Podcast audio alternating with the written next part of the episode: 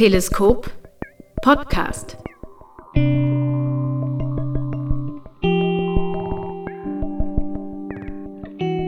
In diesem Podcast lassen wir euch eintauchen in die Arbeit von Musikerinnen und Musikern, Komponistinnen und Komponisten aus unserem wunderbaren Netzwerk. Wir möchten aufzeigen, was sie antreibt und sie mit ihrem persönlichen Verhältnis zur Musik zu Wort kommen lassen.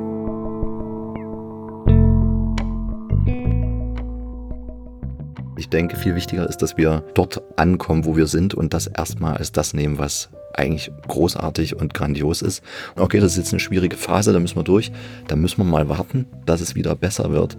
Und wir sehen jetzt nach fast zwei Jahren, das Warten kann sich ganz schön hinziehen. Und deswegen ist es vielleicht nicht das einzig sinnvolle Rezept, auf irgendetwas zu warten, sondern zu gucken, wie können wir aus dieser Situation was Wertvolles machen. Die positiven Momente dieser uns unfreiwillig geschenkten Zeit, sage ich jetzt mal ganz provokant, so verwerten, dass wir über uns was erfahren, was irgendwie ein tolles Lernen an uns und auch am, am Ganzen irgendwie darstellt.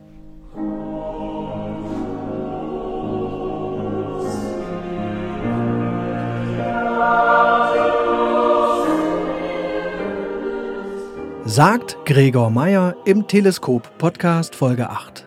Gregor ist 42 Jahre alt und lebt in Leipzig. Als Leiter des Gewandhauschores bewegt er sich zwischen den Formaten. Von innovativen Programmen angetrieben, arbeitet Gregor Meyer an Stücken im neuen Gewand, konzipiert über das klassische Konzertrepertoire hinaus. Wie sich Intuition in Klangfarben verwandeln kann, wie sich Musizierende in einem Chor als Klangkörper widerspiegeln, findet in Gregors Arbeit konkrete Beschreibung. Organisch, intensiv und feinfühlig trägt sich die Musik in unser Ohr. Nicht zuletzt durch die stetige Suche nach Verschmelzung vieler Stimmen zu einem großen Klang. Ich bin Sebastian Bode von Teleskop. Viel Spaß!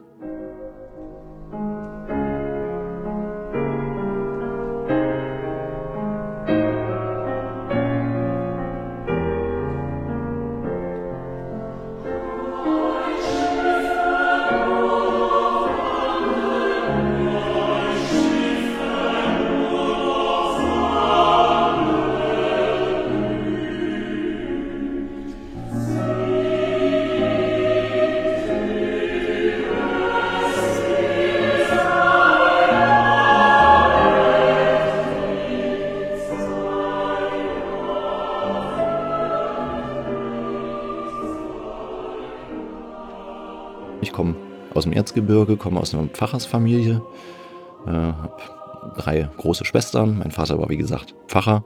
Bin sozusagen auch äh, zunächst mal kirchlich sozialisiert gewesen und geworden. Und über diese Brücke bin ich zum Orgelspiel gekommen und das war dann der Ausgangspunkt, um mich fürs Kirchenmusikstudium zu entscheiden. So bin ich nach Leipzig gekommen.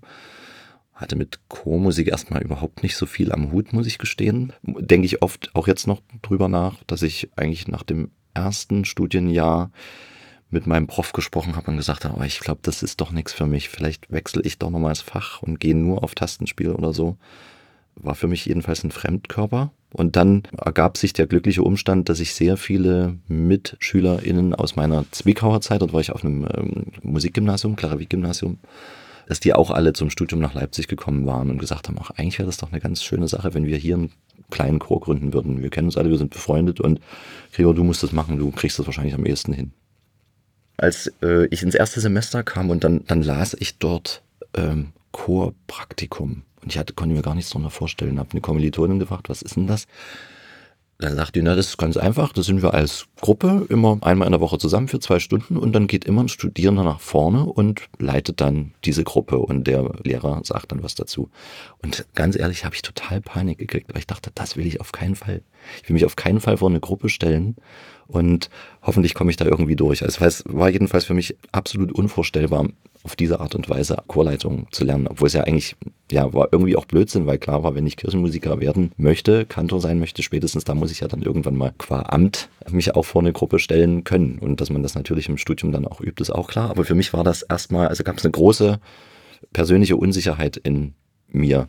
Das lief dann aber ganz gut irgendwie äh, habe ich die Leute gekriegt. Was für mich dann aber ein weiterer schwieriger Punkt war, ist, dass man natürlich ähm, das, das Instrument Chor wirklich nur erlernt wie jedes andere Instrument, wenn man es zur Verfügung hat. Also wenn ich, ich Klavier lernen will, brauche ich ein Klavier, das klingt ähm, wenn ich eine Gitarre habe, müssen Seiten auf der Gitarre sein. Und wenn ich äh, keinen Chor zur Verfügung habe, kann ich eigentlich nicht richtig üben. Das heißt, es bleibt so ein bisschen eine abstrakte Angelegenheit. Also man kriegt dann Stücke auf, das guckst du dir mal an bis nächste Woche und überlegt immer, was man da so machen kann. Dann denkt man, okay, jetzt schaue ich hier in die Noten und aha, das klingt wahrscheinlich so, spielt man am Klavier ein bisschen durch. Dann überlegt man sich eine Bewegung, aber hat keine Ahnung, ob die Bewegung eigentlich funktioniert oder nicht. Dann geht man in den Unterricht und dann sagt der Lehrer, nee, so kannst du es nicht dirigieren, weil das sieht komisch aus oder es wird nicht das erzielen, was du dir vielleicht erhoffst. Aber dadurch ist man angewiesen auf das Feedback des Lehrers und spürt es aber nicht selbst. Und da bleibt so eine krasse Distanz zwischen der Materie und der eigenen Bewegung und dem Körpergefühl. Und das hat mich immer abgeturnt und auch dann nicht wirklich motiviert, mich in diesem Fach zu engagieren. Das hat der Lehrer dann natürlich auch wieder gemerkt und so war das so ein bisschen so eine Endlosschleife im ersten Studienjahr, wo ich dachte, ah, nee, das macht mir irgendwie nicht so richtig Spaß oder ich krieg's nicht richtig gegriffen. Und über diesen Chor, den wir dann im Freundeskreis zusammengestellt haben, wurde das schlagartig besser, weil ich dann tatsächlich zumindest einmal die Woche für zwei Stunden die Möglichkeit hatte, mich da richtig reinzuknien, also reinzufühlen, aber auch reinzudenken im Sinne von, ich baue ein Konzertprogramm, ich überlege mir, wo treten wir auf, wer darf mitsingen, äh, wie probe ich mit denen. Also es wurde plötzlich greifbar. Und dann habe ich gemerkt, oh, das eigentlich macht doch ganz schön viel Spaß. Und dann hat sich über das Studium hinweg mein Schwerpunkt immer mehr in diese Richtung verschoben. Ich habe wirklich gemerkt, dass es Spaß macht, das auch im, in Gänze zu betrachten. Also es geht eben ja beim Chorleiten nicht nur um die pure Bewegung, um die Schlagtechnik, sondern es geht um die Frage, wie bekomme ich Menschen motiviert, wie bekomme ich eine Probe irgendwie flüssig von der Stelle, dass alle hinterher rausgehen und sagen, okay, wir haben wirklich was geschafft und wir haben tolle Stücke kennengelernt und wir freuen uns aufs Konzert und dann überlegt man sich, wo treten wir auf und wie können wir die nächsten Schritte gehen. Es ist eher dann so ein ganzheitliches Ding, was total wichtig ist, auch für die eigene Motivation. Und da hat dieser Chor mir wirklich so ein bisschen die Augen geöffnet und seitdem ist es mein zentraler Lebenspunkt.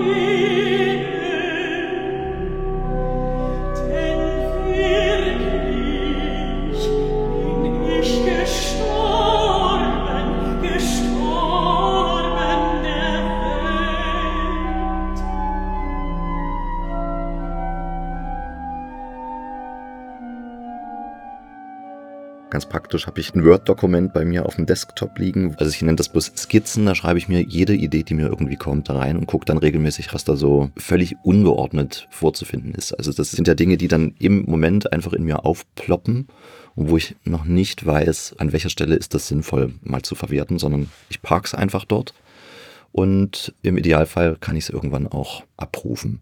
Das nächste ist eine ganz pädagogisch-methodische Überlegung. Also was braucht der Chor zum Beispiel, also wenn ich jetzt vom Gewandhauschor spreche, was braucht er, um sich als Ensemble weiterzuentwickeln? Was braucht er, um auch in der Außenwirkung einen interessanten Spielplan abzugeben? Wir haben in Leipzig unglaublich viele Chöre, eine große Kulturmusiklandschaft. Und ich glaube, dass das vor allem deshalb funktioniert, weil wir alle dadurch motiviert sind, unser eigenes Profil zu finden und zu schärfen. Und für mich ist es immer wichtig, dieses breit aufgestellte drin zu haben. Also von der Chorsinfonik übers A cappella-Konzert, ähm, vom romantischen Oratorium bis hin zur alten Musik, aber eben auch Neukompositionen. Und immer zu gucken, wann müsste eigentlich was mal wieder dran sein und welche Stücke könnten uns helfen, um auch zu sagen, okay, hier gehen wir jetzt einen nächsten Schritt, das haben wir so noch nicht gemacht und hier wachsen wir auch technisch wo werden wir auch besser. Und natürlich muss ich dann auch, zumindest je größer die Gruppe ist, umso klarer muss ich mit meiner Vorstellung tatsächlich schon sein, wenn das Projekt losgeht. Also zu sagen, ich bestelle die mal zusammen und wir probieren mal und gucken mal, das funktioniert mit einer kleinen Gruppe. Unter Umständen mit einer Band könnte man das machen, vielleicht auch mit einem Vokalensemble.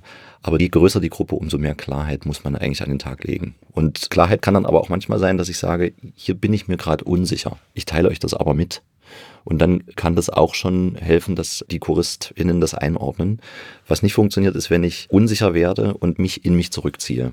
Das kennt man ja auch aus der Politik oder aus allen möglichen anderen Kontexten. Also dieses sehr präsent sein, klare Ansagen machen, klare Richtungen vorgeben, das braucht ein Chor tatsächlich sehr deutlich.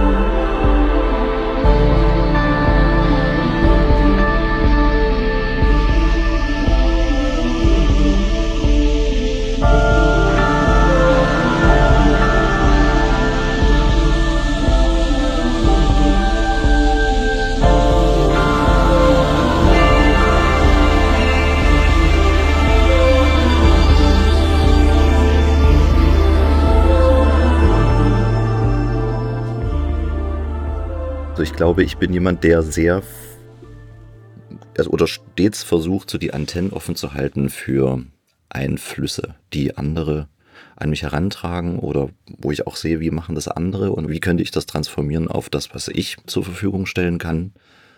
Da ist dann manchmal eine Anfangsidee, wo man noch gar nicht unbedingt weiß, wie wird das Ergebnis am Ende aussehen, wird es funktionieren. Und irgendwann kristallisiert sich aber so ein Weg heraus, wo man denkt, okay, das, so könnte es klappen. Und dann versuche ich das ein bisschen in die Form zu gießen und dann an die Leute heranzutreten, die dafür ähm, relevant sind oder die auch Entscheidungsträger sind.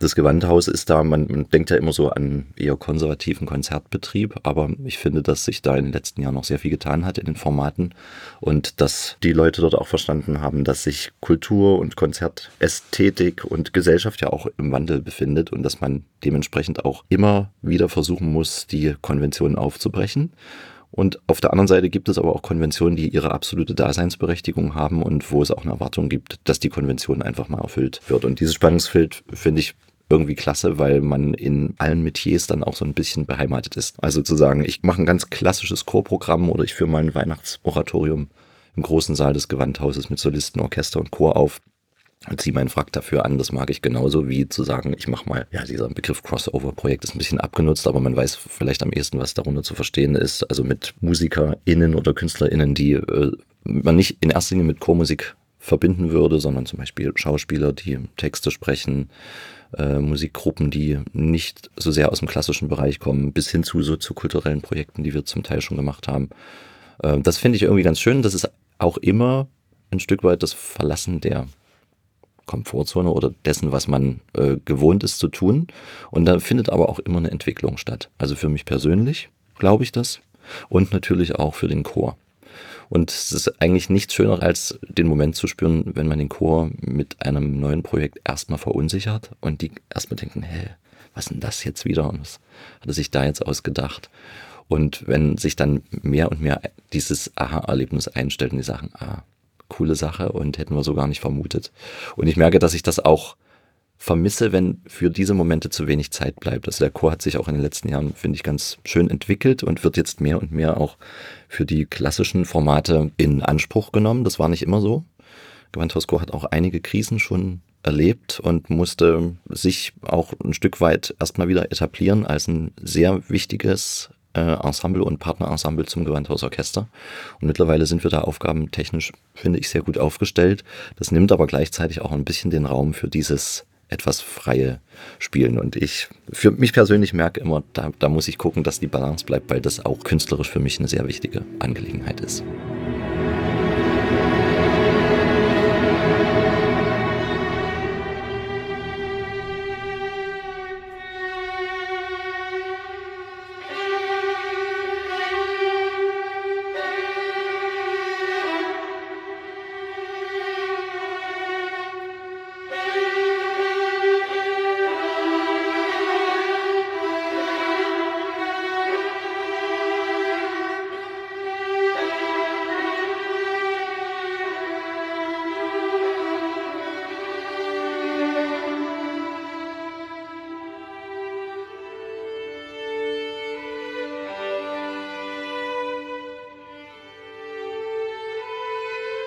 Also ich glaube, dass das Vertrauen da im Gewandhaus, also zu mir und das gegenseitige Vertrauen auch gewachsen ist in den Jahren, weil wir eben verschiedene Sachen auch gemacht haben. Also Stichwort soziokulturelle Projekte. Da war vielleicht der entscheidende Knackpunkt, das erste dieser Art von Projekten, das haben wir 2011 gemacht, ein soziokulturelles Projekt mit Bundeswehrsoldaten. Genau, und das hat natürlich erstmal für eine gewisse Verunsicherung gesorgt, auch in der Chefetage, nach dem Motto, oh, jetzt werden wir hier politisch und äh, ziehen wir uns dann den Shitstorm auf die Bühne und wie gehen wir damit um, welche Positionen dürfen wir vertreten.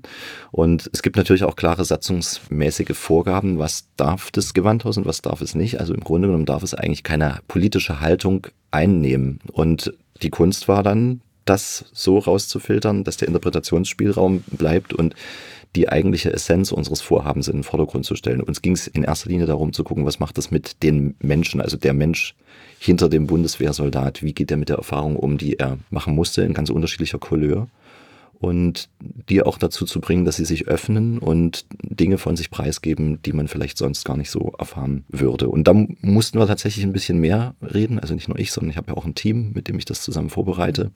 Und letztlich gab es dann aber den Vertrauensvorschuss und da habe ich mich sehr drüber gefreut und es ist auch aufgegangen. Und ich glaube, damit konnten wir einen sehr wichtigen Schlussstein oder Grundstein, wie auch immer, legen, um Projekte ähnlicher Natur dann fortzusetzen. Das war vielleicht auch so das bisher Extremste in so machen.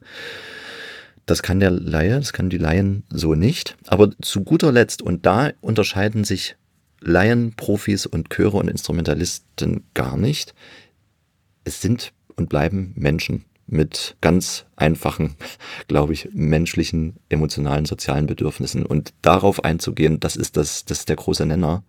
Und da glaube ich, ist es mir auch wichtig, dass ich keinen Unterschied mache zwischen denen, die es beruflich machen und die, die es nur in der Freizeit machen, sondern ihnen irgendwie das Gefühl zu geben, ich sehe sie als Menschen, ich sehe sie nicht in einer Funktion, die jetzt etwas liefern oder etwas leisten müssen, sondern die stehen dort mit ihrer Situation in dem Moment und ich kann das natürlich bei Bleibe nicht überblicken, wie jeder drauf ist. Man kriegt natürlich, man lernt ein Gefühl dafür zu bekommen wie ist die Stimmung bei dem, bei derjenigen. Man muss dann auch gucken, wie viel lässt man davon an sich ran. Das ist auch eine Sache, dass man natürlich auch, oder ich zumindest auch sensibel bin, wenn ich denke, oh, hier ist gerade irgendwie eine Stimmung schlecht, könnte das, Stichwort Selbstverantwortung, anfangs schon gesagt, jetzt an mir liegen, muss ich was anders machen. Also da irgendwie die Waage zu finden, hier an der Stelle muss ich mich aber auch abgrenzen und sagen, das ist jetzt nicht mein Thema, ohne dass es hart wird, also dass es durchlässig bleibt und die Menschen, die mir in dem Moment anvertraut sind, das Gefühl haben, dass sie mit mir irgendwie in Verbindung bleiben können. Das finde ich total wichtig. Und das ist auch, gerade wenn man die Gruppe noch nicht kennt,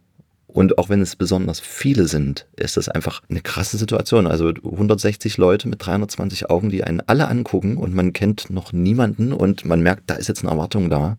Und ich bin jetzt dafür verantwortlich, dass ich hier eine Atmosphäre schaffe, wo sich möglichst alle wohlfühlen und auch alle gesehen fühlen und wertgeschätzt fühlen. Und ich muss trotzdem eben auch wieder auf die strukturellen Dinge achten. Also es ist super komplex. Also man ist danach auch immer erstmal ganz schön fertig. man merkt also, dass das Gehirn und auch das Herz, also das emotionale Herz, wirklich auf äh, Hochleistung läuft. Es ist äh, schon anspruchsvoll.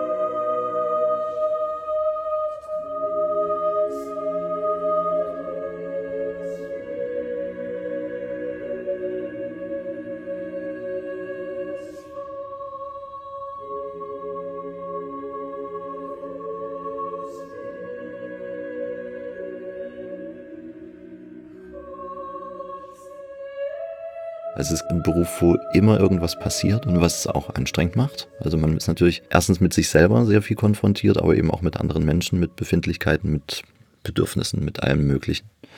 Aber ich finde, das ist Leben eigentlich im wahrsten Sinne. Also es wird ja viel über Eigenständigkeit der Menschen immer auch gepredigt und das als das hohe Gut angesehen. Aber ich glaube, dass wir zum Schluss trotzdem ja Herdentiere sind und eben uns miteinander verbinden und vernetzen müssen und das auch dazu führt, dass sich Menschen gut fühlen und getragen fühlen. Und ich glaube, es geht da tatsächlich ja nicht nur um die Umarmung, die eben mal gestattet ist oder nicht, aber einfach zu wissen, man ist füreinander da und man fühlt mit dem anderen mit. Man muss ja nicht deswegen mitleiden. Also Mitleid finde ich immer eine schwierige Sache, aber zumindest zu verstehen, das geht uns alle an. Und es ist uns nicht egal und mir ist es auch nicht egal, wie es dem anderen geht. Das finde ich schon, also für mich persönlich auch ein Wesensmerkmal vom Menschsein an sich und das wird in dem Beruf natürlich permanent provoziert. Also mit einer Geste Einfluss zu nehmen auf den Atem von 80 Leuten ist schon mal per se eine krasse Sache. Und eine Empfindung von mir vorzuleben, die andere dann im Idealfall, wenn das Vertrauen da ist, auch übernehmen. Also dass wir auf einer emotionalen Welle reiten, ist wirklich toll und macht große Freude und macht dann ein Konzerterlebnis und damit das Ergebnis der Arbeit irgendwie auch total rund und erinnerungswürdig.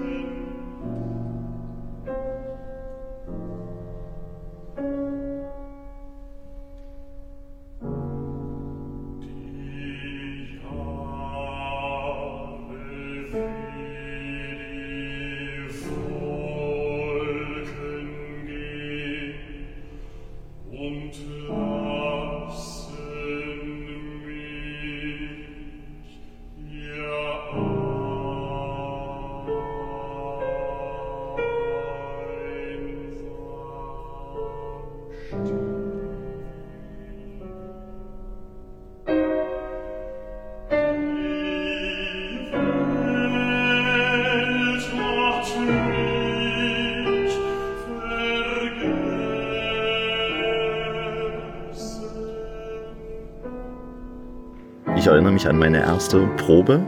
Hatte mir da drei Stücke ausgesucht, wo ich dachte, die gefallen mir sehr gut und damit wird das ein guter Einstieg. Und dann hatte ich diese wirklich völlig absurde Vorstellung, dass ich sage, ja, ich probe einfach Akkord für Akkord. Ich fange ganz vorne an und probe dann bis zum zweiten Ton und gucke, bis das schön klingt und dann gehen wir bis zum dritten Ton und zum vierten. Also es war ich weiß nicht, wie ich drauf kam, aber das war meine Vorstellung von, so mache ich das mal. Die anderen machen das alle nicht so, aber ich mache das mal so gleich perfekt vom ersten Moment an. Und es hat natürlich überhaupt nicht funktioniert, weil die Leute natürlich völlig irritiert waren, was macht der da und wir wollen das Stück erstmal kennenlernen und so weiter und so fort.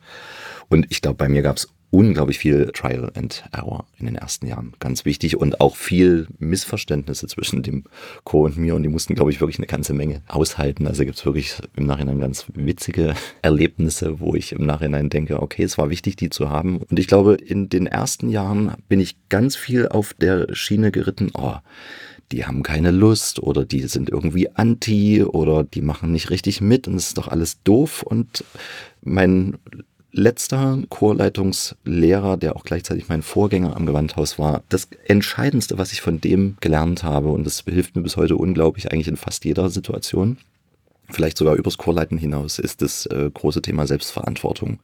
Er hat gesagt, alles, was passiert, für alles bist du im Grunde genommen verantwortlich. Und du musst gucken, an welcher Schraube du wann wie drehst, damit du das bekommst, was du haben möchtest.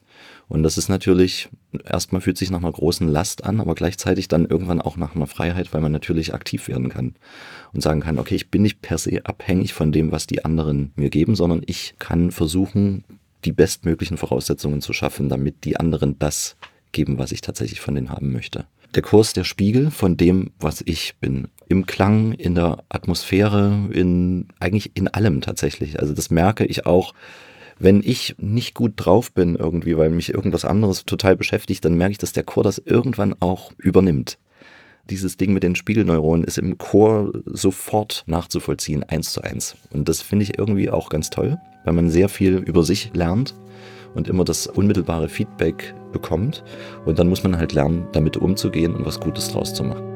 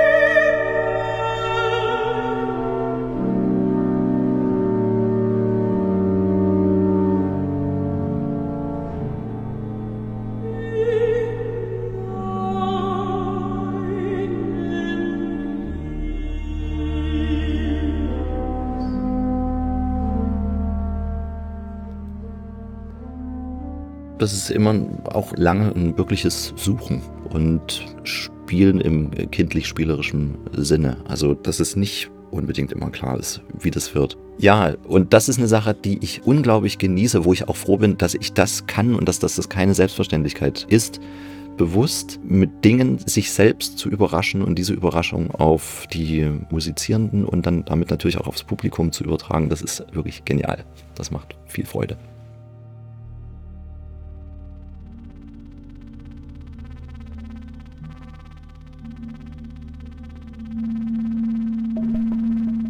Alle Infos zu Gregor Meyer und Konzertterminen findet ihr auf gregormeier.com. Wir von Teleskop wünschen euch einen gesunden Start 2022. Bedanken uns für das Interesse und das durchgehend positive Feedback zu unserer Arbeit hier. Für alle Menschen, die diesen Podcast über Spotify hören, freuen wir uns über das Benutzen der neuen Bewertungsfunktion. Habt eine gute Zeit, euer Team von Teleskop. Alle Infos zum Podcast und Teleskop findet ihr auf teleskopmusikproduktion.de.